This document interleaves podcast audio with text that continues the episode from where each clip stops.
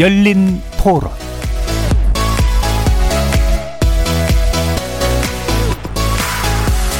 안녕하십니까. KBS 열린 토론 정준희입니다.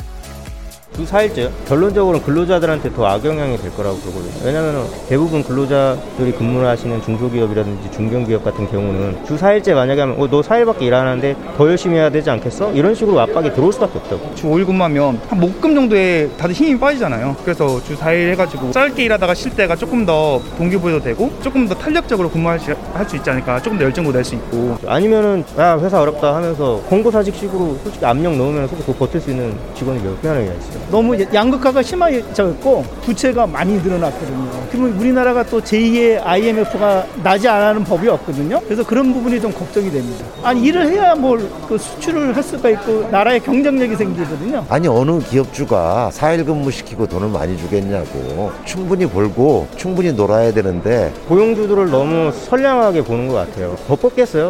고용 없고 일만 더 늘어나지. 예전하고 다르게 약간 산업 자체가 좀 바뀌어서 꼭 상근으로 해서 주 5일을 고집할 필요는 좀 없을 것 같고요. 일을 하는 것도 어느 정도 효율적으로 나오려고 하면 본인의 어떤 행복성이나 가치라든지 추구에 대한 게 어느 정도 있어야 탈락자가 별로 없이 계속 갈 수 있으니까 약간 균형감 있게 가려면 그게 더 낫지 않을까 생각이 들어요.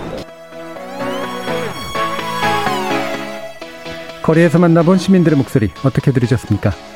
오늘 KBS 열린 토론에서는 대선 후보들이 공약 혹은 의제로 내놓고 있는 주사일 근무제에 관련된 내용 집중적으로 논의해 보려고 합니다. 주사일 근무제는 정치권뿐 아니라 경제계, 노동계 등에서 이미 여러 차례 수면 위로 올라왔던 주제이긴 하지만 본격적인 논의로 이어지기 전에 사그라들곤 했었죠. 그런데 최근 대선 전국과 맞물리면서 주사일제가 과거보다 더 큰 반향을 일으키고 있긴 합니다. 정의당의 심상정 후보는 주 4일제를 공약으로 내세우고 있고 이재명 더불어민주당 후보는 아직 공약 수준까지는 아니지만 공론화할 때가 되었다는 입장입니다. 수많은 논란과 우려 속에 도입되었던 주 5일제가 올해로 17년째를 맞았는데요. 시행 당시 사회적 논란이 기억나시는 분들 많이 계시겠죠. 이제는 우리 노동 환경에서 당연하게 자리 잡은 주 5일제 관련 경험이 주 4일제 논의의 긍정적 토대가 될 수 있을지 주 4일제 근무제 도입의 현실적 장벽이나 난점은 없는지 오늘 KBS 열린 토론에서 자세히 논의해 보도록 하겠습니다. KBS 열린 토론은 여러분이 주인공입니다. 문자로 참여하실 분은 9730으로 의견 남겨주십시오. 단문은 50원, 장문은 100원의 정보 이용료가 붙습니다. KBS 모바일 콩, 트위터 계정 KBS 오픈, 그리고 유튜브를 통해서도 무료로 참여하실 수 있습니다. 또 이제 콩에서도 보이는 라디오로 만나실 수 있습니다. 시민 논객 여러분의 뜨거운 참여 기다리겠습니다. KBS 열린 토론 지금부터 출발합니다. 살아 있습니다. 토론이 살아 있습니다. 살아있는 토론, KBS 열린 토론. 토론은 라디오가 진짜입니다. 진짜 토론, KBS 열린 토론.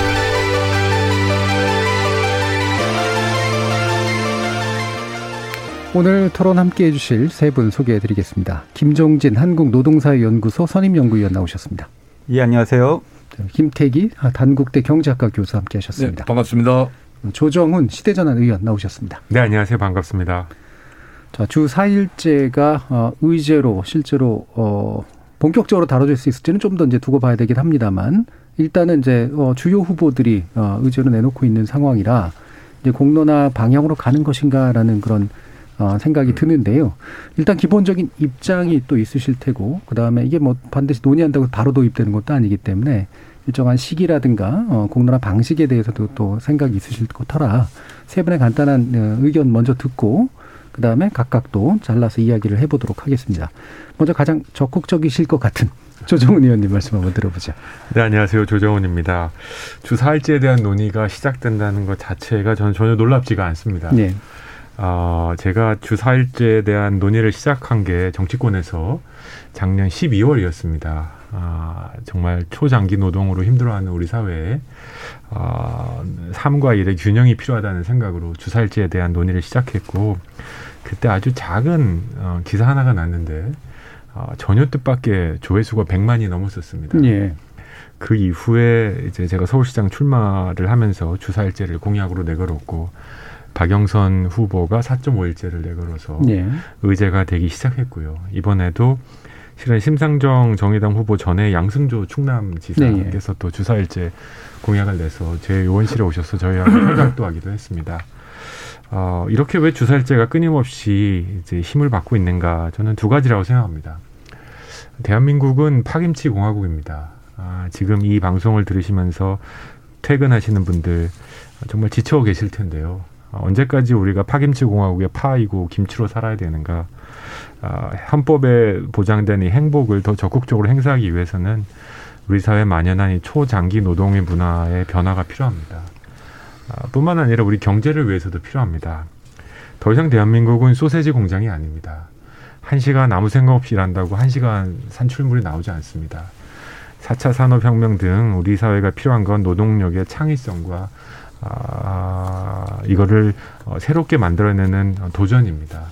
아, 집에 파김치가 돼서 집에 돌아가서 TV 잠깐 보다가 잠들고 또 출근하는 이런 상황에서는 우리 노동력의 창의력을 높일 수가 없습니다. 아, 더 이상 어, 열심히 일한다고 어, 돈을 많이 버는 게 아니라 번뜩이는 창의력과 아이디어가 돈을 버는 것이거든요. 그래서 개인의 삶의 행복을 위해서도 우리 경제의 다음 도약을 위해서도 주사일제는 반드시 실현돼야 되는 논의이고요. 정치인으로서 저는 주사일제 하면 조정훈이 떠오르는 게 어, 그나마 조그맣게만 제가 우리 사회에 기여하고 있다고 생각을 하고 있습니다. 예. 어, 기본소득 하면 떠올랐었던데. 기본소득 주사일제 어, 두개 지금 제가 두 뛰어 올렸습니다. 예, 제 공을. 예. 아 재미있군요 이 예, 파김치가 이제 누군가한테 맛있는데 본인한테는 굉장히 안 좋은 어, 거라. 그러니까 개인의 행복을 좀 더 추구하게 하고 그다음에 그것이 사회적 산업 전환, 어, 어떤 시대 전환에 도움이 되는 어떤 어, 기초가 됐으면 좋겠다라는 두 가지 축으로 좀 말씀을 주셨는데요. 김태희 교수님은 좀 더 유보적인 입장이실 것 같은데 네. 어떠신가요? 네. 무슨 뭐 사실 주 4일제 논의가 좀 뜬금없다. 예. 그런 생각이 들고요. 그러니까 68시간에서 우리 52시간 그 줄였을 때도 정말 힘들고 사실은 특히 중소기업 쪽에 일하는 근로자들 경우는 소득이 뚝 떨어졌거든요. 그래서 정말 이분들은 전역이 있는 삶이 아니고 소득이 있는 삶이 정말 원한다. 또 심한 경우에는 이제 그분들 경우는 따블 잡히는 분들 많아요. 뭐 지금 주 4일제를 한다? 주 4일제를 하면 그러면 4일 일하고 그럼 3일 해가지고 또 그럼 또 뛰어야 돼? 그럼 근로시간이 제가 볼 때는 실제 근로시간은 뭐 그 사업체 조사를 하게 되면 줄은지 모르죠. 근데 실제로 따블 잡혀 버리게 되면 그렇지도 않고요. 어, 더 이제 문제는 주 4일제 이야기를 사실은 다 선거용으로 다 나오는데 주 4일제 어떻게 운영할 거냐에 대한 이야기는 해본 적이 없어요. 그럼 주 4일제 하면 그러면 하루에 그러면 몇 시간씩 일할 거냐. 그러니까 기본적으로 우리가 주 4일제를 해가 8시간 하면 32시간 아닙니까? 그럼 40시간에 32시간 주면 예를 들어 비정규직 경우는 고스란히 소득이 주는데 그 다음에 그게 예를 들어 가지고 지금 특히 이 부분에 정치 무대에서 이 이야기가 많이 나온 게 보안이 MZ 세대들을 많이 의식한 것 같은데요. MZ 세대 경우는 그 말은 맞아요. 그러니까 근로시간 줄이는 거 원하는 거 맞고. 근데 그분들이 원하는 거는 기본적으로 좀 집중 근로를 하고 나머지 좀 쉬자 하는 이런 부분들이기 때문에 당연히 주 4일을 어떤 방식으로 하느냐에 따라 가지고 아니 무슨 4일은 했는데 소득은 뚝 줄고 그렇다 해가지고 전혀 사실은 여유롭지 못하고 행복하지 못한 이런 일이 있을 것 같아가지고 사실 조금 이주 4일 이야기는 오늘 우리 조 의원님 나오셨으니까 이야기 좀 들어보려고 그러고요. 문제는 이재명 후보나 심상정 후보도 이런 말씀 하신 것 같더라고요. 보니까. 그러니까 이게 주 4일제는 사실 학계에서도 별로 논의가 없었습니다. 다른 나라에서도 주 4일제에 대한 논의가 별로 없어요. 그러니까 어떻게 실험적으로 이런 이야기들이 툭툭 던진 거지. 이게 국가 차원에서 일률적으로 주사일자는 나라가 어디 있습니까? 그래서 예. 조금은 어떻게 보면 너무 앞서가고 그다음에 우리 사회 내부에서 한번 제대로 논의도 안 돼 있는 상황을 정치 쪽에서 너무 앞서가는 거 아니냐 하는 예. 생각이 듭니다. 예. 네. 일단 들어보겠다는 말씀 하셨는데 네. 말씀 안 하실 생각은 아니시죠? 우리 주사일지 구체적으로 예. 어떻게 하는지 간에 네. 궁금해요 정말. 알겠습니다. 제가 설명드리겠습니다. 네, 어떻게 주사일지를 하시는지. 예. 그래서 일단 기본적으로는 좀 정치적인 어떤 어 그 선거 선거용 예, 정치구호에 좀 가깝다 이렇게 보시고 예. 그 이유가 되는 게 현실적으로 구현이 굉장히 어렵다라고 이제 보시는 거죠. 예, 맞습니다. 오히려 부작용도 좀 있을 거라 임금 감소라든가. 예. 예. 자 그럼 김종진 위원께서는 또 이 부분 연구에 오셨기 때문에 한번 말씀 들어보죠. 예, 뭐 구체적인 얘기는 이제 계속 오늘 열린 토론에서 할 것 같고요. 어, 제가 지금 이 KBS 열린 라디오를 듣고 있는 시청자 그리고 시민 여러분들하고 좀 공유할 말씀이 있는데 좀 말씀을 좀 드려보도록 하겠습니다. 많은 기업들이 하루 10시간 근무를 다시 채택하면 미국의 산업은 오래가지 못할 것이다. 1926년 헬리포드 자동차 회장이 네. 말입니다. 실업률을 낮추기 위해 노동 시간을 단축해야 된다. 1929년 아인슈타인이 미국의 대공황 때 일자리 나누기로 한 해법이었죠. 어, 100년이 지난 지금 한국 어, 우리 한국 사회에서 주사일제 논의가 어, 되는 것은 저는 여러 측면에서 생산적이다. 네. 어, 무슨 비리 막 이런 언론 뉴스에서 보는 것보다 네. 이렇게 국민이 다양한 상상력이 가능한 어, 토론하는 건 좋은 것 같고요. 두 번째로는 코로나19 팬데믹을 경험하면서 우리가 비대면이라든가 어, 밀접 접촉, 재택근무 등을 이제 다양하게 경험을 하면서 이제 전 세계 화두가 된 것 같습니다.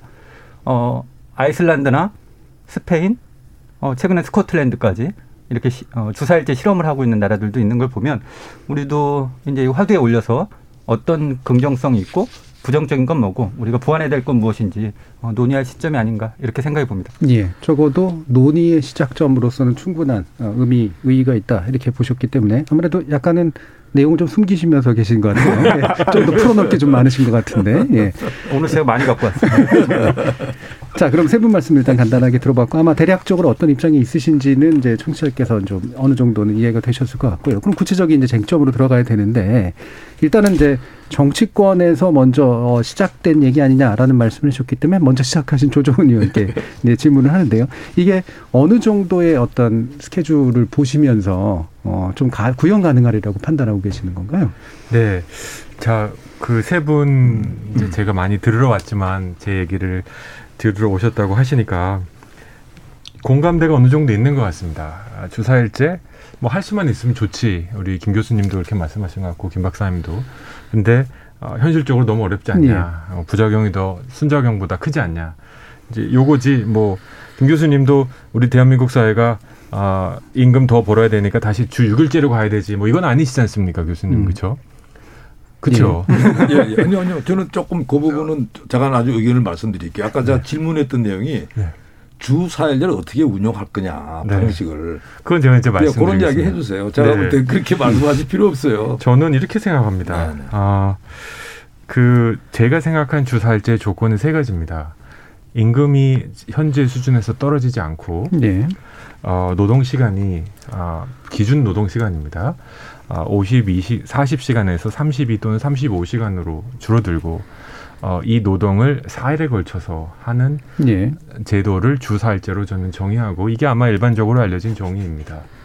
아, 이제 이 각각의 이제 문제 이제들인데 이제 ILO에서는 음, 어떤 방법들을 제공하냐면 32시간 어려우면 35시간부터 시작해라. 주 4일에 아, 몰아서 할 수 없으면 뭐 5일에 걸쳐서 해봐라. 예. 뭐 여러 가지 제안들을 주는데요. 어, 임금 문제는 어, 생산성과 이건 가장 중요한 이슈일 수 있습니다. 우리 사회에서 현실적으로 임금 문제는 노동 시간이 줄어서 임금을 깎아야 된다는 건 논리가 아니고요. 어, 노동의 생산성이 떨어진다 라는 문제인데 예. 어, 조금 이따 얘기 나가겠지만 주사일제를 실험하는 많은 기업들에서 생산성이 오히려 증가됐다는 많은 연구 보고서들이 있습니다. 네. 아, 그 이유는 솔직히 우리에게 생각해 보면 우리가 여덟 시간 아홉 시간 열시간 일하지만 하루에 집중해서 일하는 시간이 여덟 시간 아홉 시간 열시간 월요일부터 금요일까지 넌스톱으로 지속되느냐? 아니라고 저는 생각하고 통계도 그렇습니다. 제가 제시하는 정책의 핵심은 이렇습니다. 아, 강제적으로 주사일을 모월 모시부터 시작하자. 이건 부작용이 클 거라고 생각합니다. 예. 제가 서울시장 나가면서 했던 제안은 민간에서 주사일제를 기업들이 자발적으로 실험할 수 있도록 어, 한정된 기간에 여러 가지 지원을 하자. 예. 그래서 기업들이 주사일제 적용할 수 있고 어, 감당할 수 있고 또 구성원들이 노측과 사측이 다 좋아하면 계속 진행하고 아니면 여러 부작용들을 보완해 나가자라는 네. 정책 실험을 민간 중심의 정책 실험을 제안한 거고요. 어, 그러기 위해서 여러 가지 그리고 여러 가지 재정 소요나 그 다음에 어, 주 5일에서 주 4일로 바꾸면 여러 가지 일하는 방식들이 좀 변화가 필요하거든요. 네. 이것들을 위한 자문을 제공하자라는 게 저희 정책의 핵심입니다. 네. 심상정 의원과 조금 다른 건 심상정 후보님은 공공 부분부터 먼저 네, 치고 나가자 하는데 전 거기에 약간 부정적입니다. 우리 공공 부분이 쉽겠죠. 정부가 결정해 버리면 끝이니까. 다만 우리 공공 일자리가 지금 너무 좋거든요. 다 공공 일자리를 몰리는 상황에서 공공보다는 어, 민간에서 먼저 시작을 해서 공공이 마지막으로 가는 순서가 이번엔 바람직하다라고 저는 믿습니다. 예. 그래서 뭐 여러 가지 쟁점이 좀 펼쳐져 있기 때문에 이제 주요 쟁점으로만 일단 좀 모아보면 기본적으로 스케줄 측면으로 보면 일단 민간이 어 32시간, 35시간 정도로 줄여서 생산성을 유지하고 임금을 유지하면서 할 수 있도록 국가가 뭔가 정책적 장치를 마련해 주는 쪽 이 부분이 먼저 시작되는 게 이제 일단 바람직하다 이렇게 이제 보셨어요. 김태희 네. 교수님 말씀해 주시죠. 우선 이제 말씀을 한 절반 정도는 이해를 했는데요. 일단은 주 4일제가 법으로 강행하자는 건 아니죠. 아닙니다. 예. 지금은 제가 볼 때는 큰 오 해가 있어요. 보통 네. 우리가 주 5일제 또 52시간 될 때는 거기는 우리가 근로기준법을 바꿔가지고 네. 강행하고 일률적으로 하는 거거든요. 지금 조 의원님 말씀 들어보니까 이건 노사 자율에 따라서 근로시간을 줄여 나가자는 거죠. 저는 뭐 그렇다면 찬성해요. 음. 근데 방식, 방식에 있어 가지고 사실은 일에 따라 굉장히 다를 것 같아요. 어떤 때는 일이 막 몰리는 데는요. 그 회사 같은 경우나 또 그 사람들 원하는 거는 그때 집중적으로 하자. 그 대신에 일이 좀, 좀 적을 때 그때는 좀 많이 놀자. 그러니까 사실은 제가 볼 때는 그게 뭐 예를 들어 주 3일이야 주 5일제를 섞어 하면 주 4일제가 되는 거고요. 사실 이런 쪽 부분은 어떻게 보면 지금 이 뭐 예를 들어 AI 로봇이 막 뒷받침된다든지 이런 데는 저는 가능하다 생각합니다. 그러니까 우선은 그 경우는 기본적으로 노동의 어떤 생산성도 높고요. 충분히 소화가 가능하리라고 예. 생각하는데 예. 문제는 지금 그렇게 할 만한 지금 우리나라 이 근로자들의 어떤 비중은 매우 작다. 음. 그래서 제일 중요한 거는 일단 지금 조 의원님 말씀은 이제 주사일제를 법으로 강행하는 건 아니고 노사 자율이라고 하니까 사실은 노사 자율로 근로 시간을 줄이고 그다음 보다 창의적인 일을 하고 그다음에 소득도 올라가고 하면 뭐 금상첨화니까 저는 찬성하는데 그렇다 그러면 제가 볼 때는 여기에 반드시 들어가야 됩니다. 주 4일제가 아니고요. 사실은 이미 지금 우리가 근로시간 제도를 현행 근로시간 제도를 이렇게 운용하도록 가자. 그걸 우리가 뭐라고 부르냐면 탄력 근로시간제라고 합니다. 그러니까 이 현재 근로시간 제도를 운용하긴 나름에 따라서 가능하거든요. 그러면 제가 볼 때는 그런 식의 들어가 노사 자율에 따라서 뭐 때로는 일이 많을 때는 좀 집중적으로 좀 긴 시간 하고 예. 또 어떨 때는 좀 좀 휴일도 가지고 뭐 이렇게 지금 하자는 거니까 사실은 그주 4일제 논의보다는 제한테 들리는 거로는 근로시간 제도를 좀 더 선진화하자. 또 근로시간 제도를 보다 탄력하자는 이런 거로 저한테 들립니다. 예. 네. 일단 뭐 생산성이 높은 부문에서 탄력 근로의 형식으로 간다면 그렇습니다. 크게 반대할 이유는 없다. 그렇죠. 그건 뭐 사실은 아까 조 의원님 취지에 저는 뭐 반대할 게 네. 없을 근데 탄력 근로제도 이제 총량을 이제 좀 더 낮추면서 탄력 근로하는 것과 네. 총량과는 상관없이 탄력 근로하는 게 굉장히 차이가 있잖아요. 그렇죠. 예. 지금 우리가 사실은 주 52시간제 하에서 지금 탄력 근로제 경우가 지금 사실 지금 조 의원님 말씀대로 하려고 한다. 한번 더 넓혀줘야 되거든요. 그거를. 그렇게 하게 되면 조 의원님 말씀 부분이 실현이 가능해요. 제가 볼 때는 예를 들어 가지고 지금 IT 중에서요. 특히 이제 뭐 R&D 쪽 하는 이런 쪽 경우는 사실은 그게 시즌에 맞춰 가지고 나올 때는 정말 이 근로기준법이 도저히 맞을 수가 없어요. 근데 그거 끝나면 그분들은 사실은 그거 대박 나잖아요. 그다음에 쉬어요. 그러니까 그런 일들이 점점 많아지니까 사실 이제 그런 분들한테는 이런 부분들이 노사 자율에 따라서 하게 되면 어떻게 보면 회사도 좋고 근로자도 좋고 또 우리 국민들한테도 좋을 것 같은데 일단 아까 말씀드린 대로 이게 일률적이고 법으로 강행하지 않는다 네. 그런다 그러면요 그거냐 뭐 제가 1분만 일어날 수 우리 김 박사님 차례지만 네, 네, 네. 제가 제 1분만 이따가 드리겠습니다. 네. 근데 용어 정리가 하나 필요합니다. 네. 대한민국은 주 52시간 제도가 아니고요. 주 40시간이 기준입니다. 네, 주 52시간 상한제죠. 네. 52시간까지 일할 수 있고요. 네. 우리나라 노동의 평균은 하루 8시간 40시간제입니다. 근데 많은 분들이 52시간은 무조건 근데 40시간입니다. 아, 그렇죠. 40시간은 52시간까지 일할 수 있다. 굉장히 중요한 구분이라고 생각하고요.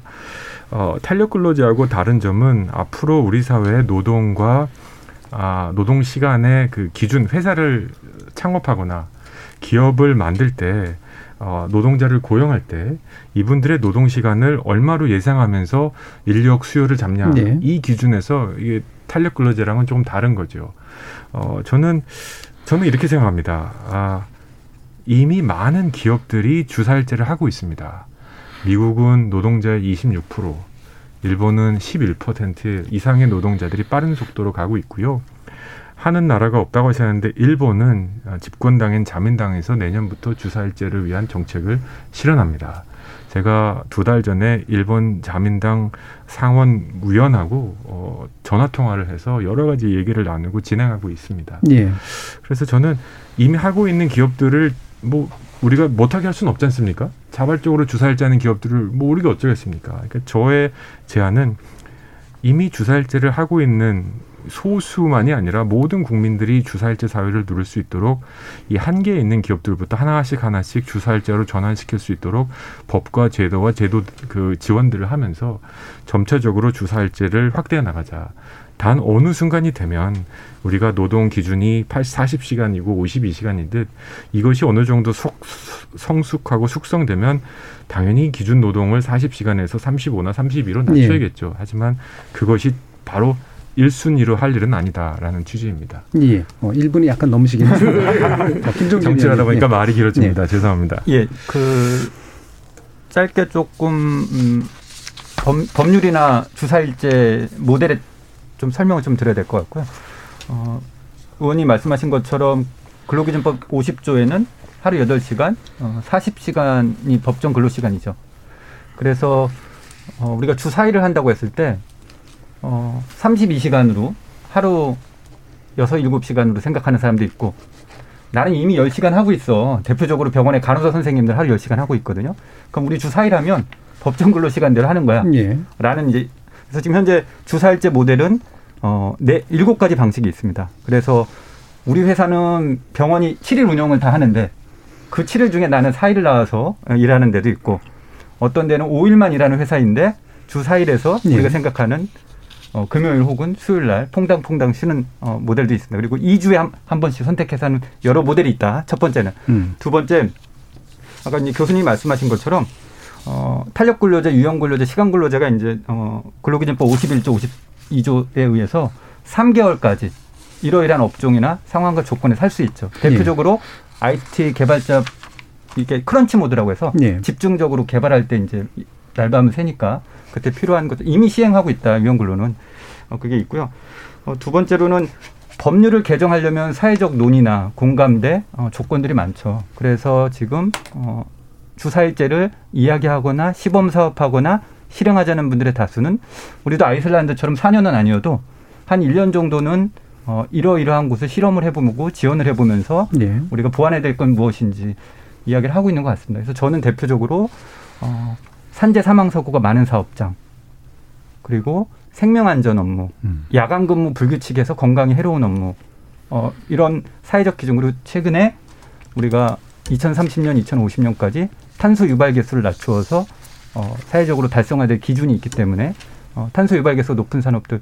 어, 이런 사회적 합의가 돼서 어, 외국처럼 시행하는 곳과 시행하지 않은 곳을 해서 장단점 보완해야 될 것들을 하면 일정 수준이 되면 어, 그때 법이 필요하면 뭐 그때 하더라도 지금은 법 개정 없이 자율, 협약 어, 등을 통해서 하는 방식이 어, 단기적으로 맞지 않나 이렇게 예. 봅니다. 아까 이제 조정훈 그 의원님께서 어, 실제로 아까 김태기 교수님은 이게 실제로 논의되는데 거의 없다. 그리고 잘 안 하고 있다는데 조정훈 의원님은 상당히 이제 되고 있다라고 얘기를 하셔가지고요. 일단은 아까 1분을 더 쓰실 수 있으니까 김태기 의원께서 연구해 보신 결과 해외 보통 동향은 어떻다고 보시나요? 예. 어, 전 세계적으로 국가적으로 주사 일제를 하는 나라는 없고요. 유일하게 아이슬란드는 국가가 지난 4년 동안 예. 일하는 사람들 취업자의 1%를 선정을 해서 주사 일제를 했습니다. 음. 그리고 임금 저하 없이 이제 시행을 했고요. 그러니까 국가 차원에서 한 데는 아이슬란드가 유일하게 예. 그리고 어, 올해부터 스페인, 스코틀랜드에서 하고 있는 거죠. 음. 그리고 이제 두 번째는 지방 정부라고 그러죠. 우리가 예. 치면 서울시, 경기도처럼 어, 무려 2008년에 유타, 일리노이, 뉴욕주에서 공공기관에 예. 지방 정부의 공공기관에서 이제 거기는 하루 10시간 기준이었습니다. 음. 15년 전이니까 음. 이렇게 주사일제를 한, 한 어, 사례가 있습니다. 그러니까 어, 다 하는 것도 아니고요. 그리고 전혀 없는 것도 아니고 예. 최근에 주사일제를 실행하는 국가 차원에서 있다. 그리고 많은 언론에 났지만 개별 기업은 많죠, 꽤. 네, 네. 김태희 교수님. 예. 그러니까 뭐 이제 두 분 말씀이 뭐 사실 주사일제 그래가지고 정말 기가 쏠깃한데 별로 그렇게 대단한 건 아닌 것 같아요. 근데 뭐 주사일제 엄청 대단하죠. 노사 자율로 주사일제 시간 줄이면 우리 고맙죠. 그러니까 사실은 생산성이 높은 사업장은 이렇게 네. 지금 가고 있습니다. 그건 맞고요. 그 다음에 이게 우리가 뭐 건강 관련돼가 이런 부분은 사실은 현재 현재도 그런 부분에 있어 가지고 우리가 근로기준법상 여러 가지 특례 조치를 두고 있습니다. 그래서 사실 이 부분도 제가 볼 때 큰 문제는 아닌 것 같고, 그러니까 이건 어떻게 보면 주 4일자라기보다는 건강과 안전에 관련된 근로시간제. 이게 예. 정확, 정확한 표현 같고, 그 다음에 이주 4일제가 제가 볼 때는 사실 주 4일제라기보다는 근로시간보다 좀 효과적으로 쓰는 예. 뭐 이런 제도로 이렇게 이해가 됩니다. 그러니까 그냥 우리가 주 4일제 그런다라면 어, 나라가 일률적으로 법으로 강행하는 거야? 이렇게 생각하기 쉽거든요. 그래서 그게 아니라 그런다라면 지금 뭐 두 분 말씀에 뭐 특별히 무슨 사실은 안전과 건강 이런 쪽 부분에서는 분명히 시간을 좀 더 많이 쉬어야 되는 거 맞고요. 그 다음에 생산성이 높은 사업체에서 그런 경우는 근로시간 줄여가도록 가는 것도 예. 맞고 거기에 대한 이견이 없습니다. 네. 네. 자 그러면 이제 이견이 생길 만한 부분을 말씀을 드리면 네. 지금 결국 핵심은 지금 막 이렇게 문자 주시는 분들도 이제 의견들이 그렇고 네. 아까 이제 김태 교수님 제시하신 것처럼 임금 과연 유지하면서 총량을 줄이는 방법이 가능하냐 어떤 방법으로든 간에 아무리 이제 노사 자율이고 이제 국가 지원이 있다고 하더라도 그래서 그 방향이 실제로 가능하냐라고 하는 말에 대해서는 어떻게 얘기하실까요? 네, 충분히 가능합니다. 그러니까 김 교수님 말씀에 이제 안전 생명 직군에 대해서 휴식이 더 필요하다 동의됐고요. 왜냐하면 전 정치를 하니까 일단은 동의된 건 일단은 파킹장에 이제 다 모셔 놔야 됩니다. 이건 변화하면 안 되니까. 예. 나머지 논쟁인데 제가 조금 동의할 수 없는 것은요, 교수님. 생산성이 높은 사업장은 주사일제를 할 수 있다라고 하셨는데 저는 반대라고 생각합니다. 주사일제를 함으로써 생산성이 올라갈 수 있다고 생각합니다. 예. 생산성은 교수님 잘 아시다시피 노동 시간 한 시간의 차이가 아니고요. 그 노동이 향유할 수 있는 기술력, 자본력의 차이입니다. 우리 현대 경제에서 노동의 생산성의 결정적 요소는 기술이지 그리고 자본이지 노동 시간은 아닙니다. 우리 모두 다 알고 있습니다. 네. 아 그건 좀 지적하고 싶고요. 그러니까 줄여야 생산성이 향상된다는 말씀이신 거죠? 왜냐하면 한계치를 초과했습니다. 네. 아 어, 우리가 뭐 물론 뭐 하루에 한시간 일하다가 두시간 일하면 생산성 높아지겠죠. 근데 열시간 일하다가 열한 시간 일한다고 생산성 올라가지 않는 건 우리 모두 알고 있습니다. 사장님 퇴근하기 전까지 기다리고 있어서 열시간 일하는 게 생산성 올라가지 않는 거 알고 있거든요. 제가 제시하고 싶었던 건 이렇습니다. 자, 5일 기준으로 일하던 분들이 4일 기준으로 일하면 어 임금이 그 똑같 그리고도 임금을 또 받으려면 고용하는 측에서는 그러면 나머지 20%를 추가 고용해야 되는 거 아닌가? 예. 뭐 이런 단순 산수가 있을 수 있습니다. 두 가지입니다. 첫째는 어 다섯 오일 일하던 분들이 사일 일해서 오일 일하던 만큼의 생산물을 만들어내면 임금을 깎을 이유가 없다. 네. 매출도 똑같이 유지될 것이고 어 인건비도 똑같이 나가면 더 좋은 거 아니냐. 자, 그런 실험들을 한 사례들은 정말 어, 엄청나게 많은 회사들에서 증명이 됩니다. 예. 다만 다 좋은데 우리 회사는 안 될 거라고 생각하시는 시청자분들도 계실 겁니다. 그런 분들에게 임금의 어, 그 고용 그러니까 회사 측에서 조금 더 어, 인, 어, 노동자들을 고용해야 되는 그 부분만큼만 어, 세제라든지 보조금을 드리겠다. 대기업 아니고요. 중소 중견 기업에 한해서 그래서 주사일제 좋지. 하지만 더 이상 임금 감당 못해 하는 분들에게 걱정 마십시오. 국가가 지원해 드릴 테니까 2년, 3년 해보시고 생산성이 올라가는지 안 올라가는지 보시면서 네. 점차적으로 소위 엑시시라 그러죠. 보조금 빼겠다. 제가 한 가지 사례 말씀드리고 말을 멈출게요. 강남 모 기업에 가서 어, 사장님을 면담했습니다. 이 사장님은 1인 기업, 1인 기업 안에 사장님과 세명의 종업원이 있습니다. 어, 중고 핸드폰을 수집해서 해외에 파는 업입니다. 제가 주사일제 얘기했더니 미쳤구나 하시는데 네. 잘 설명드렸더니 하고 싶다고 하십니다.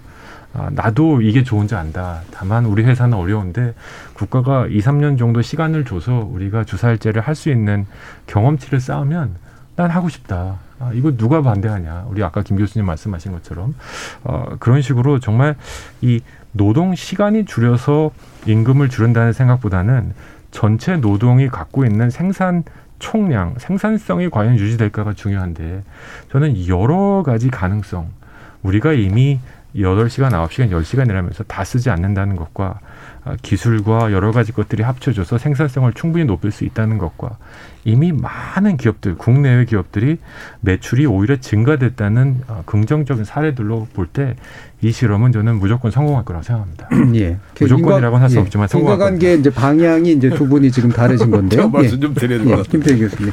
지금 조 의원님은 우리나라 고임금 근로자들 대변하는 것 같아요. 음. 그러니까 음. 전혀 아닙니다. 들어보세요. 네. 지금 우리나라 근로자들이요. 예를 들어 30인 이하의 고용 비중이 얼마쯤 된다 생각하세요? 몇 명이 정도 일할까요? 100명 중에? 얼마쯤 될 거라 생각해요, 조 의원님? 경제학자이신 교수님이 더 잘하시겠죠? 정치. 그러니까 제가 그래서 말씀드리는 거예요. 네. 아마 우리 김정기 의원님 웃고 계신데 기본적으로 우리나라 노동시장이요. 아까 뭐 이렇게 말씀하신 그렇지 않아요. 우리나라가 10명 중에 7명이 30일 이하 사업장에서 일을 합니다. 그게 생산성을 높일 수 없는 사업장이라는 말씀이시죠? 어려워요. 예. 열악하다는 말씀입니다. 그리고 또 그분들 경우가 사실은 우리가 이게 참 뭐한 이야기지만 저임금에 다 시달리고 있어요. 예. 그러니까 문제는 그분들 경우는 또 시간에 딱 계산해 가지고 소득 받아가거든요. 예. 근데 문제는 지금 뭐 이렇게 근로시간 줄여가지고 하는 건 누가 반대를 합니까? 근데 이분들 경우는 지금 안 그래도 지금 소득이 떨어져 가지고 사실은 아시잖아요. 우리가 정부 이전 소득 이전에 소득 양극화가 훨씬 더 벌어졌지 않습니까? 근데 이분들 경우는 지금 이게 전혀 반가운 게 아니에요. 근데 사실 고임금 있는 분들은 어쨌든 간에 이런 부분에 있어 가지고 소득이 별로 줄질 않아요. 안 줄일 수가 있습니다. 특히 우리가 요즘처럼 이렇게 좋은 기술이 있는데 그걸 예를 들어 가지고 AI 로봇까지 한번 잘 만들어 동원하면요. 자기가 예를 들어 가지고 지금 뭐 예를 들어 5일 하던 걸 4일 일해도 똑같이 할 수 있습니다. 근데 그 수는 소수예요. 만일 지금 그걸 가지고 정부가 고임금 그런 가능한 근로자들을 도와준다 그러면요. 아니 그럼 정부가 지금 양극화를 지금 촉진할 일 있습니까? 정부가 존재할 이유가 뭡니까? 진짜 어려운 근로자들 위하는 건데 이 어려운 근로자들 소득이 좀 올라가고 이분들이 좀 잘 살게 하는 거를 연구를 해야지 아니 그러면 예를 들어 가지고 지금 우리나라의 한10% 정도 우리나라 10% 근로자가 주로 대기업이 특히 네. 공공 부분에서 일하십니다. 근데 이분들 경우는 제가 볼 때 충분히 할 수 있다고 봐요. 근데 이분들 경우는 진짜 고맙죠. 근로시간은 줄고 소득은 안 줄고. 예, 쟁점 좀 명확하게 해서 네, 아까 말씀하신 30인 네. 이하의 사업장이 다수고 그 다수는 어차피 일하는 겁니다. 예, 네. 그 다수가 네. 그러니까 예를 들면 노동 시간을 줄인다고 해서 생산성을 높이기 위한 투자를 하기도 어 렵다. 음, 국가가 지원해도 불가능하다 이렇게 그렇습니다. 보시는 현실이 거죠? 그렇다는 겁니다. 예, 예. 네. 예. 김정준 그, 그 말씀입니다. 예, 어, 두 가지로 나누어서 보면 시범 사업이나 실험을 할 때와 전 사업장으로 전 산업을 할 때는 분리해서 볼 필요가 있겠다. 네. 지금은 이제 실험인데요. 두 번째 아이슬란드하고 지금 스페인에서 할때 어, 재밌습니다. 모두 다 사회 구성원한테 설명할 때는 직장, 즉 회사와 직원 모두에게 이게 이익이 되느냐. 네. 그리고 노동 시간을 단축 주 4일 했을 때 서비스 공급 어 업무가 잘 유지되느냐. 이게 이제 첫 번째 목표였던 거예요. 어 그래서 우리가 이걸 할 때는 특히 이제 아까 교수님 말씀하신 것처럼 30인 미만은 사실은 이제 노사 협의회도 없고 영세 기업이 많거든요. 그런데 우리나라 중소기업의 직원들이 업무 교육 훈련을 받는 비율이 4%밖에 안 됩니다. 네. 그러니까 자기 업무 생산성을 높여야 되는데 불구하고 어떤 교육도 못 받는 거죠. 오히려 저는 여기에 핵심이 있다고 봐요. 주 4일 일할 때 남는 하루를 무엇을 할 것이냐 그러면 사실은 자기가 업무와 관련된 것을 유급 교육 훈련을 받는 게 대단히 중요한 문제인 거죠. 예. 평생 학습 사회에서 음. 저는 그런 의미에 있어서는 어 우리 사회가 어, 생산성을 높이는 그러니까 이걸 경영학에서 이렇게 얘기를 하시더라고요. 고성과 작업 시스템, 옛날 음. 유한 킴벌리 같은 예. 어, high performance work system이라 그러는데 어, 이제 2, 30년 동안 박리다매로 10시간 일 시켜 갖고 어, 이윤을 창출하는 방식이 아니라 회사도 이윤이 되고 직원의 생산성을 높이는 학습 교육, 교육 훈련을 저는 병행하자는 어, 주사일제 모델을 얘기를 하고 있습니다. 예. 그렇게 할 경우에 지금 아까 말씀하신 어, 우리나라 고용의 상당 부분을 차지하는 저생산성 쪽 업종이 없어지는 겁니까? 아니면은 뭔가 이렇게 업그레이드가 되는 겁니까? 저는 후자로 예. 업그레이드 되는 방식으로 볼 수 있을 것 같고요. 예. 기본적으로 한국의 어, 대기업과 중소영세기업 하청 구조에서 이 시스템 자체가 어, 단시 일 내에 바뀌기는 어렵다고 봅니다. 예, 알겠습니다. 저희가 좀 청취자 문자들이 좀 들어와 있어서요. 일단 들어보고 이후에 또 구체적인 쟁점 가지고 또 이야기를 나눠보도록 하겠습니다. 정기진 문자 캐스터. 네, 지금까지 청취자 여러분이 보내주신 문자를 소개합니다. 김성윤님, 주 4일 근무 찬성합니다. 대신 휴일 탄력 근무제로 하고 휴일을 번갈아 쉬게 하면 고용 창출도 되고 좋지 않을까요? 근로자도 일부 급여는 양보해야죠. 5인 미만, 30인 미만 제한 둬서 유보하지 말고 하려면 다 같이, 안 되면 중소기업부터라도 시행합시다. 1976님, 주 4일이요? 이러다 다음번 선거에는 주 3일제가 나오겠네요. 공무원과 대기업만 가능하지 지금 주 5일도 시행 안 되는 곳이 여전히 많습니다. 병원, 은행, 동사무소 등 이용이 얼마나 불편해지고 아이들도 학교에 안 가면 사교육비는 더욱 늘어나고 주부가 힘들어집니다. 저는 절대 반대입니다. 코커님, 포괄 임금제 폐지가 선행돼야 하지 않을까요? 꼭 날짜를 줄이는 게 아니라 현실적으로 가능하려면 노동 시간을 현실적으로 맞춰서 조정해야겠죠. 38시간 정도로 우선 낮추는 건 어떨까요? 0214님, 현재 정년 퇴직하고 경비 업무를 하고 있는데 24시간 근무에 휴무라고는 전혀 없는데 주 4일째는 와닿지 않습니다. 노동시장에서 양극화는 너무 심해지고 있는데 이것부터 해결해야죠. 주 4일째 논의는 너무 빠르다고 봅니다. 1477님, 주 4일째, 주 32시간 논의하는 것은 찬성하지만 현업의 고충에 대해 충분히 검토를 해주셨으면 좋겠습니다. 이미 주 52시간 정책만으로도 저희 회사는 4년째 신규 고용은 없었습니다. 여기서 대책 없이 더 줄인다면 향후 신규 채용은 기대하기 힘들 것이고 시급 노동자의 수입은 생각만 해도 끔찍합니다. 0572님, 대한민국의 모든 노동자들이 주 5일째라도 완벽하게 누릴 수 있는 환경을 만드는 게 더 우선이지 않을까요? 아직도 주 6일 근무하면 연장 수당도 못 받는 노동자들이 많습니다. 주 4일째 하면 또 다른 상대적 박탈감, 빈부격차가 생기겠죠. 라고 보내주셨네요. 네, KBS 열린 토론. 이 시간은 영상으로도 생중계하고 있습니다. 유튜브에 들어가셔서 KBS 일라디오 또는 KBS 열린 토론을 검색하시면 지금 바로 토론하는 모습 보실 수 있습니다. 방송을 듣고 계신 여러분이 시민 농객입니다. 계속해서 청취자 여러분들의 날카로운 시선과 의견 보내주세요. 지금까지 문자캐스터 정의진이었습니다. 토론이 세상을 바꿀 수는 없습니다. 하지만 토론 없이 바꿀 수 있는 세상은 어디에도 없습니다.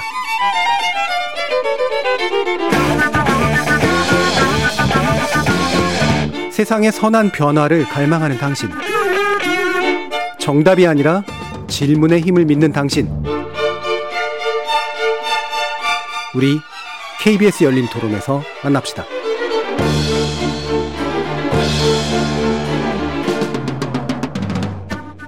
KBS 열린 토론 주사일 근무제 쟁점과 과제에 대한 논의 이어가고 있는데요. 조정훈 시대전환 의원, 김태기 단국대 경제학과 교수, 그리고 김종진 한국노동사회연구소 선임연구위원과 함께 하고 있습니다.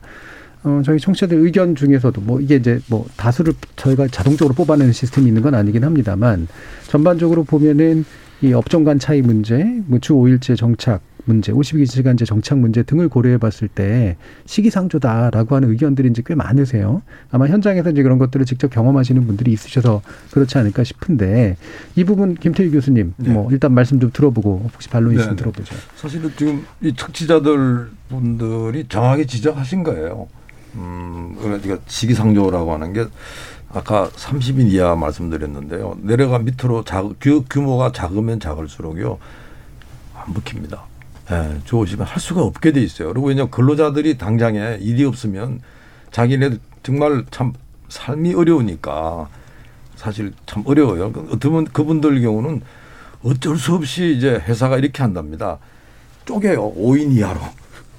그러면 이제 두 군데 일을 해요. 5인 이하로. 네. 그러면 근로기준법 적용을 안 받습니다. 음.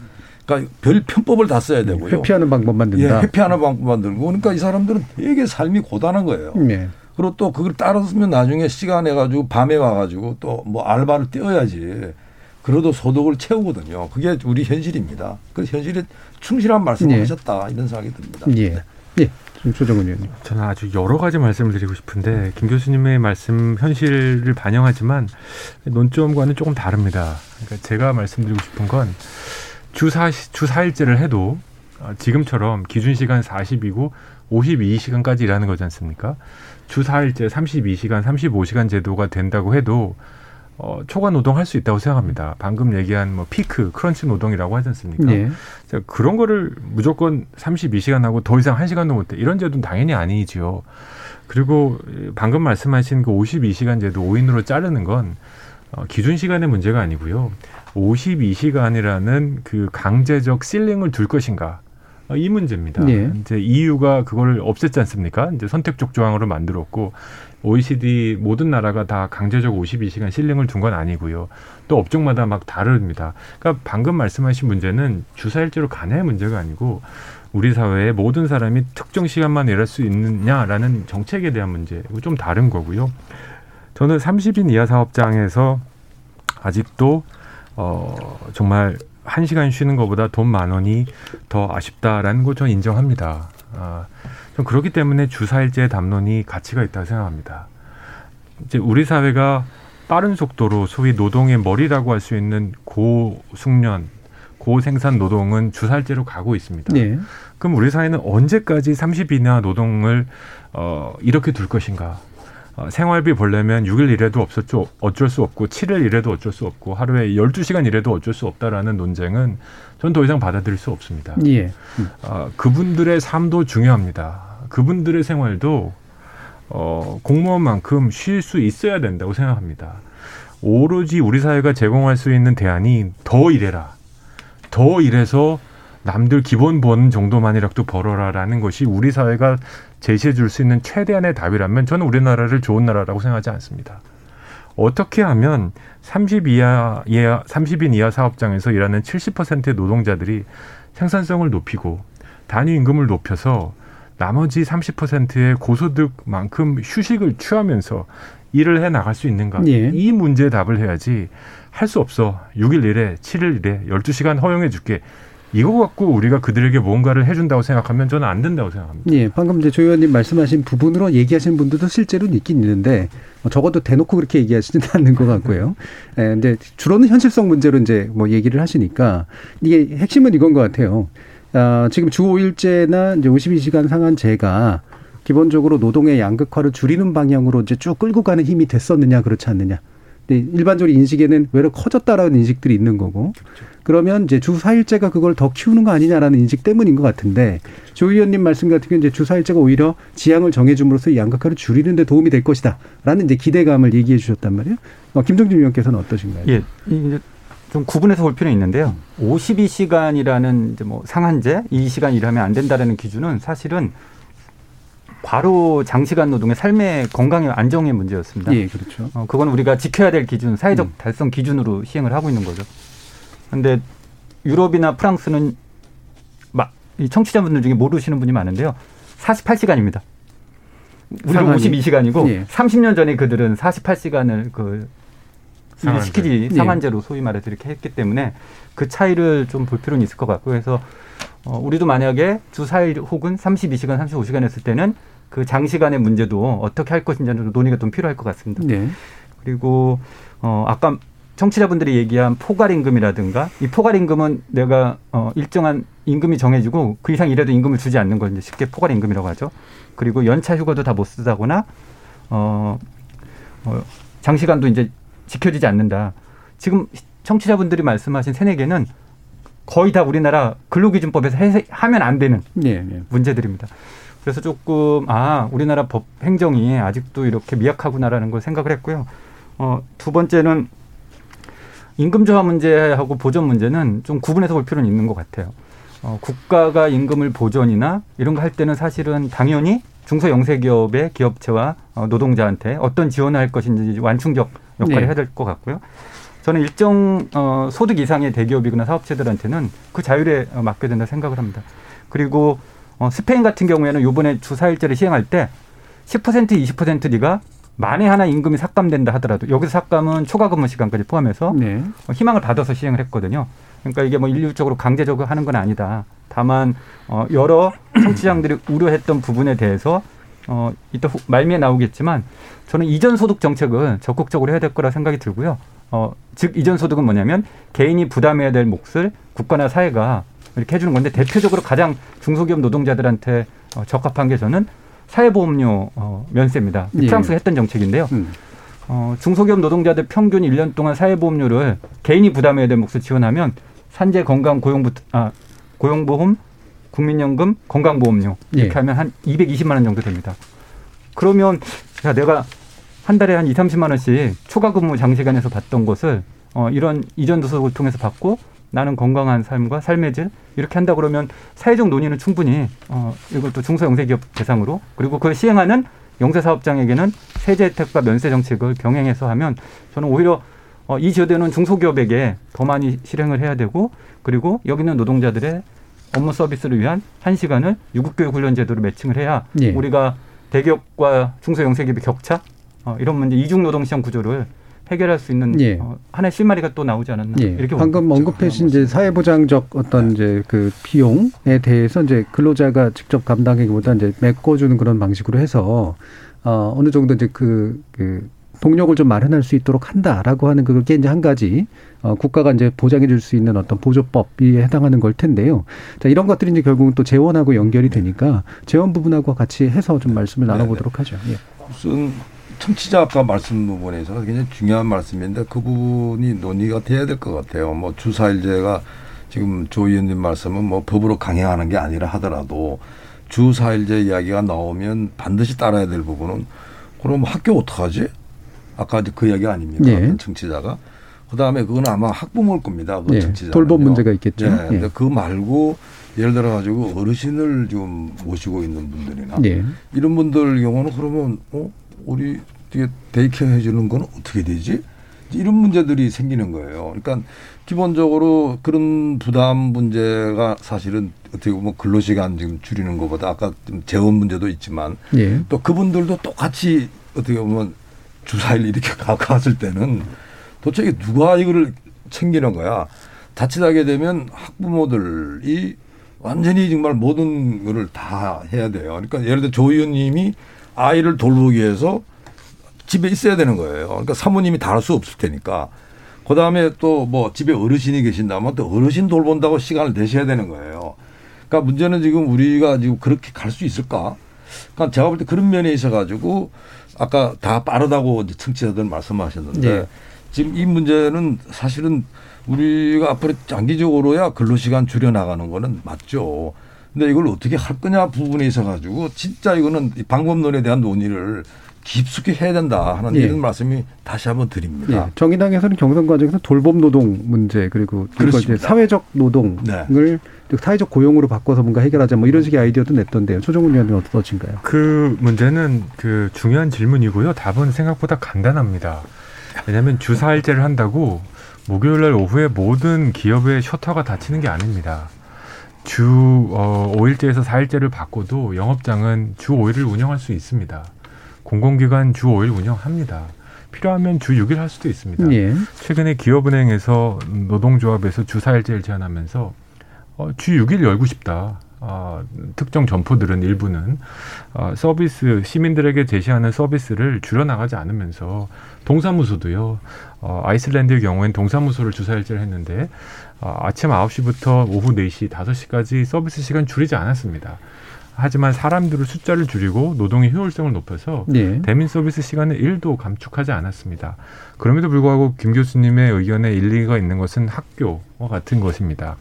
지금 교사들도 노동자인데 그럼 주사일제를 어떻게 하느냐? 아, 초기는 저는 어, 학교를 5일 열어서 아이들 5일 학교 가야 된다 생각합니다. 음. 그러면 이제 교사의 배치 문제 이런 것들을 잘 좀 더 효율적으로 해봐야겠죠. 그리고 두 번째는 과연 음, 이제 캐나다의 어떤 주에서는 실험을 했습니다. 학교를 주 4일제로 바꿔서 어, 4일만 학교 간 아이들의 학력 시험을 해봤는데요. 학력이 줄지 않았습니다. 아, 저는 어, 주 6일 갔을 때 학교 다닌 저 세대하고 주 5일 갔을 때 학교 간 다음 세대가 학력 차이가 20% 난다고 믿지 않습니다. 그러면 주 7을 보내면 학력 차이가 20% 늘어납니까? 전혀 그런 컨셉이 아니고요. 어, 저는 지금은 어, 여러 가지 충격 때문에 점차적으로 어, 공공 서비스는 맨 마지막에 해나가겠지만 예. 어, 결국은 우리 사회가 아, 모두가 조금씩 조금씩 양보해서 이 파김치 공화국을 끝내야 된다. 예. 저는 생각하고 있습니다. 예. 어, 결국은 효율성의 문제로 연결이 되는 건데 물론 이제 시차를 두고 도입한다거나 이런 건 이제 좀 그 옆에서 오는 방법론인 것 같고 결국에는 필요한 부분은 먼저 하고 나중 부분들을 이제 쫓아가도록 만들면서 결국은 다 효율성을 개선해야지 가능한 부분일 거 아니에요. 자, 이런 부분도 교통 결국 재원하고 연결이 되기 때문에 예 말씀 주시죠 김종진 위원님. 재원을 얘기를 해야 되나요? 네. 그 뭐, 돌봄 얘기 조금 네, 더 하셔도 괜찮습니다. 예. 어, 재원은 제가 얘기해 드릴게요. 예. 네. 어, 돌봄 문제는 사실은 우리가 시간제 파트타임 근로 노동을 확대하면서도 쟁점이 됐었어요. 여성만 파트타임을 많이 하고 네. 여성이 소득 감소 일자리 더 많이 한 거 아니냐 이런 이야기도 있었고 만약에 주 4일을 시행한다고 했을 때 여성이 집에 가사 노동이나 육아 돌봄을 더 책임져야 되는 거 아니냐. 요번에 코로나 때 어, 비대면 이렇게 하니까 꼬마들이 집에 오래 머무르니까 아빠보다는 엄마가 더 많이 직장을 포기하거나 휴직한 거 아니냐. 뭐 이런 이야기를 하시는 분이 있습니다. 그래서 그거는 현상에서 그렇게 나타나는 것 같고요. 저는 이 기회에 아까 말씀하신 것처럼 어, 사회 돌봄 문제를 조금 더 국가가 사회가 책임지는 방식으로 해야만 사실은 여성과 남성이 평등한 돌봄 사회로 갈 거고 예. 어, 그래서 어, 1년 동안 이 주사일제 실험하는 사업장에 어, 기혼 혹은 음, 동거를 하건 엄마가 있는 집에 돌봄 제도는 같이 검토를 해야 이 문제는 중요한 사실은 문제 제기를 여성계에서 많이 하는 것 같습니다. 그래서 그건 좀 예. 면밀한 검토가 어, 함께 이루어져야 될 것 같고요. 재정은 조금만 말씀드리면 지금 현재 어 지난 4년 동안 최저임금이 인상되고 나서 최저임금 부담으로 인한 어 일자리 안정 지원 자금을 어, 영세기업에 국가가 지원하고 있는 어, 예산이 있습니다. 재정이. 네. 그 목적 사업이에요. 이게 이제 심의가 되면 다른 음. 써야 되는 2조 7천억 원이거든요. 그게 현 정부에서 끝납니다. 음. 저는 그러면 내년 시범 사업 하고 내면 어 이런 약 3조 원 되는 그리고 현재 어 장기 장시간 노동을 하는 컨설팅 국가 사업이 한 600억 되거든요. 어, 이 돈이면 어, 우리가 모두 얘기했던 이러이러한 시범 사업에 지원, 컨설팅 돌봄하는 데는 어, 실험하는 데는 일단 좀 가능한 어, 종잣돈을 음. 할수 있지 않겠냐. 예. 현재 봅니다. 예산 범위 안에서도 이제 항목 변경으로 예. 생기는 돈이 있을 수 있고 그거 정도면 실험으로 쓸 수 있다. 예. 예. 예. 조정훈 의원님. 예. 그 원칙적으로 기업들이 주사일제를 운영하는데 국가가 세금을 무한대로 쓸 수는 없습니다. 예. 아, 기업은 지속 가능해야 되고 어, 도태될 기업은 도태되고 또 살아남은 기업은 살아남는 것이 시장의 원리이고 이걸 근본적으로 어, 정부가 무한대로 지탱할 수는 없습니다. 다만 어, 주사일제로 나가는 이 전환의 과정에 에, 정부가 아, 대기업과 같은 하겠다는 기업이 아니라 하고 싶은데 주적 주저주저하는 이 몸통에 해당하는 중소 중견 기업들에게 한시적으로 지원을 해서 이분들이 주사일제로 전환한 후에 또 다른 기업에게 지원하는 이렇게 마중물 역할을 네. 아, 한 5년, 10년 걸쳐서 하는 세제 지원은 저희가 계산해 봤는데 뭐 2조도 실은 들어가지 않습니다. 제가 서울시 예산을 해 봤는데 음. 어, 굉장히 많은 일단 저희가 실험을 하는 거지 않습니까? 뭐 2조, 3조면 굉장히 많은 기업에게 혜택을 줄 수 있고요. 네. 그 돈을 어, 필요하면 저는 뭐 무이자로 대출도 해줄 수 있다고 생각합니다. 갚으면 되는 거니까요. 그래서 저는 세제 재원은 문제가 되지 않는다. 음. 이게 의지의 문제고 또 누구에게 먼저 지원을 해줄 거야 문제다. 그 제가 아, 말씀드리고 계속 강조하지만 중소기업 또 벤처기업 대상으로 주사일제를 도입해서 필요한 추가 인원의 임금을 보존할 수 있도록 적정 예산을 편성해서 국가 단위의 정책 실험을 한 2, 3년 예. 동안 해보자. 그리고 어, 정부 정권 말기에 이게 좋으면 전면적으로 도입할 수 있는 방안도 한번 검토해 보자. 예. 뭐 이런 제안입니다. 예. 제가 재원 얘기를 자꾸 했던 네. 이유가 이제 원래 토론 진행하다 보면 다들 재원이거든요. 결과적으로 예. 모든 분야에서 이제 정책이 다 재원이 필요한 거라 예. 결국 우선순위 문제라서 우선순위가 이 정도는 충분히 그렇죠. 높은 우선순위다라고 이제 보시는 거니까요. 예, 예. 김태기 무슨 뭐 재원 지금 방금 말씀하신 대로 우리가 뭐 일자리 예산이 30조예요. 진짜 돈 엄청 쓰고 있습니다. 근데 문제는요. 일자리 예산 그렇게 3조 썼는데 우리가 2018년도에 비해서 한 두 배 늘었거든요. 근데 문제는 청년들로는 지금 뭐 거의 그냥 참 최악으로 지금 몰려 있습니다. 어, 사실은 일자리 사업 내지는 그런 일자리에 관련되는 여러 가지 재정 투입이 굉장히 비효율적으로 써 있다. 네. 그런 부분들이고. 근데 우리가 주 4일제만 놓고 이렇게 오늘 논의에만 국한해 가지고 사실은 주 4일제란 단어 바꿔야 돼요. 이건 말 안 되는 소리입니다. 주 4일제를 하자는 게 아니고 우리가 좀 근로 시간을 좀 줄여 나간다. 이건 뭐 동의가 되지만 예. 어쨌든 간에 지금 아까 청취자들 말씀대로 그거예요. 주 52시간자라도 제대로 좀 할 수 있도록 해 주십시오. 이게 지금 우리 대부분의 근로자들이 요구입니다. 그러면 주 52시간제 정착을 위해 가지고 물론 뭐 이제 정부가 좀 노동 행정을 좀 더 타이트하게 가져가는 면도 있지만 사실 그게 능사가 아니거든요. 그게 예를 들어 가지고 뭐 생산 장비도 좀 좋은 거 갖다 놓고 그다음에 뭐 사무실 같은 경우는 사무 장비도 좀 좋은 거 갖다 놓고 사실 그게 다 돈이거든요. 이제 그런 거 좀 지원해 가지고 어쨌든 간에 시간을 줄일 수 있는 환경을 만들어주는 네. 이런 돈에 쓰는 게 사실은 진짜 우리 저임금 근로자들 조금 더 임금 높여주고 그다음에 근로시간 52시간제 하는 게 더 급하지. 지금 예를 들어 가지고 고임금 이런 사업체 이 사람들 해 가지고 거기다 재정을 뭘 들여요 드리기를 노사가 자율적으로 아 우리 한번 해보겠습니다. 뭐 그렇게 한다면 돼요. 네, 그 부분은 뭐 다들 얘기하셨던 거 같고요. 돈이 네. 무슨 뭐 실험하는데 돈이 엄청 돈, 들 돈도 아니고요. 문제는 말 그대로 그거는 아이디어 가지고 하는 겁니다. 서로 노사가 신뢰가 있다란다라면 우리 근로시간 줄이고 예를 들어 가지고 그게 근무 형태를 이렇게 바꾸고 그다음에 급여는 이렇게 바꾸고 이렇게 가는 거예요. 그러니까 뭐 정부가 콩내라 판내라 될 문제가 전혀 아닙니다. 그래서 이 재원 문제에 있어 가지고 주 4일제 시행을 위해서 들어갈 돈은 없다. 그러니까 오히려 우리가 이 중소기업의 근로자들 위해 가지고 52시간제 정착을 위해서 우리가 돈은 들릴 수는 있어도 뭔 주 42, 주 4일제를 한다고 실험한다고 무슨 돈을 들여야 되느냐 저는 반대합니다. 네, 아직까지 52시간 상한 제도가 작동하지 않는 그렇습니다. 영세 사업장에게 오히려 이제 뭔가 임금 보전을 해주고 뭐 해주건 그쪽이 더 우선순위가 높다. 네. 이런 의견이시고요. 네, 네. 그럼 약간 이제 뭐 마무리할 때들이 조금씩 이제 가까워서 네. 40분뿐이 안 남았기 때문에요. 네. 그 마무리 발언하기 전에 이 부분 논의를 해보자. 아까 조정은 의원께서 시대전환이라는 그 뭐 지금 소속 당뿐만이 아니라 산업 전환이 필요하고 그 방향에서 이제 이런 주 4일제 논의도 이제 돼야 된다라는 그런 의견을 주셨기 때문에 김태희 교수님도 이제 우리 사회가 좀 산업 고도화를 더 할 필요가 있다. 그리고 되도록 밑에를 끌어올려주는 뭔가 이제 그렇습니다. 정책이 필요하다고는 동의를 아, 하실 거예요. 아, 그 부분에 대한 어떤 견해를 가지고 계시는지 저는 이렇게 생각합니다. 사실 그 아까 우리 김정진 의원 의원님 말씀 참 중요한 부분인데 어, 어떻게 뭐 그쪽은 직업 훈련이나 뭐 배울 기회가 없어요. 예. 근데 그 배울 수 있는 기회를 우리가 사회적 권리로 부여하자. 음. 그러니까 기본적으로 정부가 거기에 대해서 지원을 해주자 배우는 거. 왜냐하면 그분들이 배워가지고 좀 더 좋은 직장으로 이동하면 안 돼요. 그 이동하는데 필요한 그런 스킬들을 배울 수 있어야 됩니다. 예. 그러니까 그런데 좀 돈 쓰자는 거고요. 그 다음에 영세 사업장들 경우 해서 가지고 돈이 없으니까 맨 옛날 장비 쓰고 그다음 뭐 사무 장비도 사실 옛날 거예요. 그러니까 그런 부분들 교체하는데 좀 우리가 좀 투자를 할 때 좀 지원금을 주자. 음. 뭐 이런 식으로 해가지고 어떻게 본다라면 거기 일하는 근로자들은 스킬이 올라가고 그다음에 사업체는 장비가 좋아져가지고 소득이 올라가는 그렇게 선순환을 가야 되지 않을까. 그리고 그분들이 그렇게 되게 되면 제가 볼때 주 52시간제 저절로 합니다. 왜? 아니 세상이 다 지금 다 52시간제 갈라 그러는데 자기만 그렇게 뭐 더 많이 하고 싶은 마음도 없어요. 그리고 사업, 사업주도요. 옛날 같지도 않아요. 사업주도 막 그냥 옛날처럼 그게 옛날 우리가 무슨 뭐 파김치 공화국이요. 그게 언제적 이야기입니까? 오늘 얘기입니다. 그래서 사실 바로 오늘 얘기입니다. 지금 이제 우리 우리가 지금 더 좀 그 신경을 써야 되는 경우는요.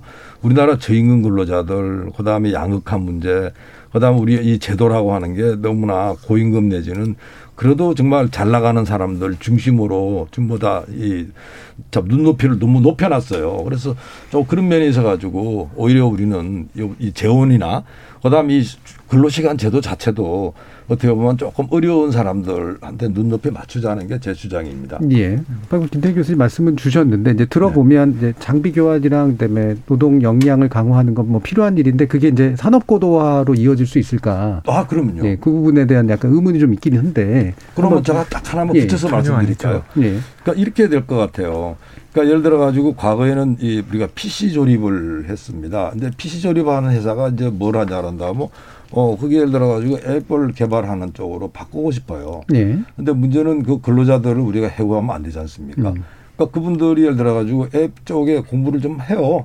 그리고 또 그게 예를 들어 가지고 더 젊은 친구들 같이 돌아 가지고 이렇게 일을 네. 하고 그러면 이 앱을 한다 그런다 그러면 과거에는 말 그대로 뭐 이 컴퓨터 조립하는 그런 라인이 있었는데 이제 앱이라 그런다 하면 사실은 이제 연구실처럼 돼버리는 겁니다. 예, 예, 예. 뭐 거기 예를 들어 가지고 뭐 예를 들어 뭐 애플의 장비부터 좋은 장비 갖다 놔야 돼요.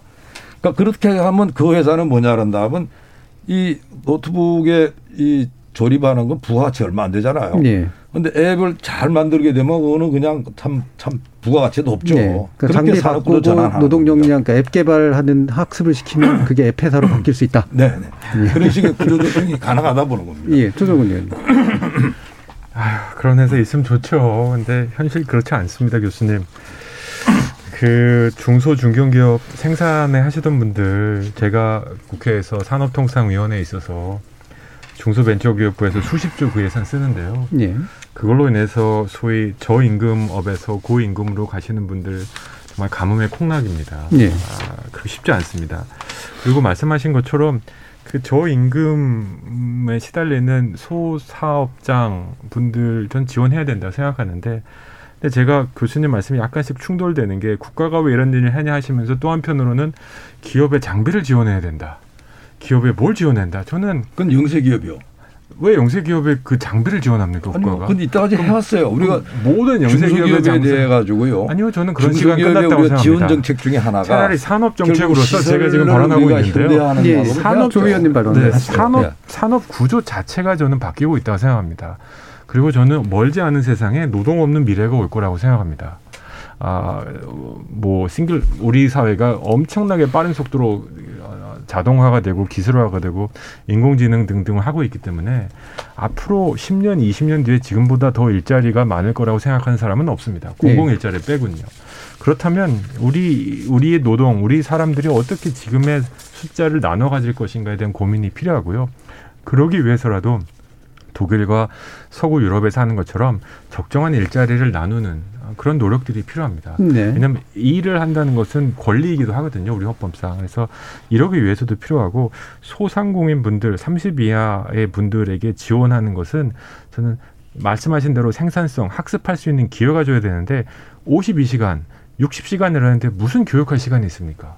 하루 쉬기도 바쁘고 한 달에 하루도 못 쉬는 사람들한테 교육을 하라 그러면 이거 안 되는 겁니다. 예, 예. 그래서 저는 교육한 시간을 빼기 위해서도 초장기 노동 파견체 공학은 저는 바뀌어야 되고 어 제가 말씀하신 제가 이거는 받아들일 수 있습니다. 아 이 그분들이 더 중요하다. 소위 중간 노동보다 전 그거는 뭐 우선순위의 논쟁이 될 수 있습니다. 네. 교수님하고 저하고 둘 다 대기업은 뭐 하게 돈고 돈 도입할 필요 없다 동의합니다. 다만 중견 중소기업들 하고 싶은데 조금만 지원이 있으면 해본 기업들이 지원하는 건좀 나쁠 게 없다고 생각하고요. 이 이 사, 5인 미만 사업장에 계신 분들에게 된 지원책은 노동 시간으로 될 문제가 아니고 예. 사회 보장 제도와 여러 기타의 모든 정책들이 복합으로 이루어질 때 가능한 문제입니다. 예. 이렇게 노동시간 단축과 주 4일제 자체가 논의가 필요가 없는 거예요. 아니요, 필요하죠. 주 4일제를 들으면서 황당해가지고 예, 네, 그만하시죠. 자, 김종진 의원께 사업자 왜 황당하시냐면요. 미래에 대해서 앞으 그러니까 과거의 경험으로 보시면 주 4일제가 황당합니다, 교수님. 제가 말씀드리면 자, 미래를 보시면요, 주 4일제는 너무 오고 있습니다. 제가 제일 싫어하는 장면이 지금 나타나고 있습니다.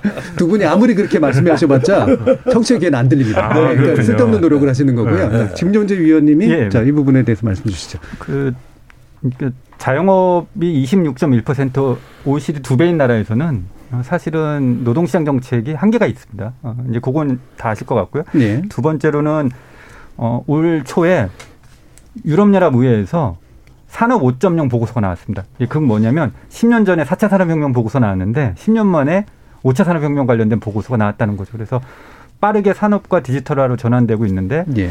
우리가 이걸 예측할 수 있을까? 그리고 주일제를 또 산업 정책하고 너무 연결하는 것은 또 우리가 산업 정책 전문가들이 아니기 때문에 음. 이제 그런 것 같고요.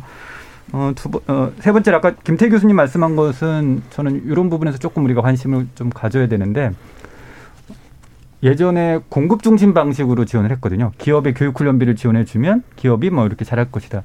근데 이게 잘 안 된다는 게 많이 됐고 최근에 어 주요 국가들 사례를 보면 국제기구에서도 마찬가지고 개인의 역량을 강화시키는 게 중요하다. 개별 개별. 음. 그렇게 생산성이나 서비스나 역량 강화가 중요한 것 같고요. 세 번째는 저는 이제 의원님 오늘 나, 나와 계셨으니까 좀 여쭙고 싶기도 하고 이제 한번 프랑스에서 노동시간 단축할 때 국회에서 노동시간 조사위원회를 꾸렸더라고요. 네. 그래서 경제적 사회적 모니터링도 하고 이걸 권고를 하고 그래서 이게 어 그 보고서 관련된 무슨 로마 부르나 무슨 보고서라고 그러는데요. 음. 불어라 잘 모르겠는데 음. 과연 우리나라 국회에서 국민의 삶의 질과 어 일의 미래에 대해서 이런 보고서 위원회를 꾸리고 정부한테 제시하고 이런 게 없었다. 그러니까 매년 경영계하고 노동계 혹은 연구자 내에서도 예. 이런 노동시간 단축과 이런 거에서 이견이 많고 어 사실관계 힘든 거에서 저는 주사일제 논쟁을 하면서 아 우리가 필요한 것들 몇 가지 좀 확인되는구나. 어, 그래서 좋은 의미라고 생각이 들고요. 어, 김태 교수님하고 저하고도 저는 몇 번 토론해 봤을 때 영 생각이 다른 줄 알았는데 같은 것도 오늘 말해주셔서 예. 너무 좋은 것 같습니다. 예, 이제 마무리 발언 30초씩 분이 못 드리겠습니다. 예, 30초씩 해주시면 될 것 같습니다. 조정훈 님. 아, 저는 대한민국이 앞으로 나아가야 될 길이 오늘과 같은 초장기 노동은 아니라고 생각합니다. 아, 더 이상 파김치 공화국에 살고 싶지 않고요.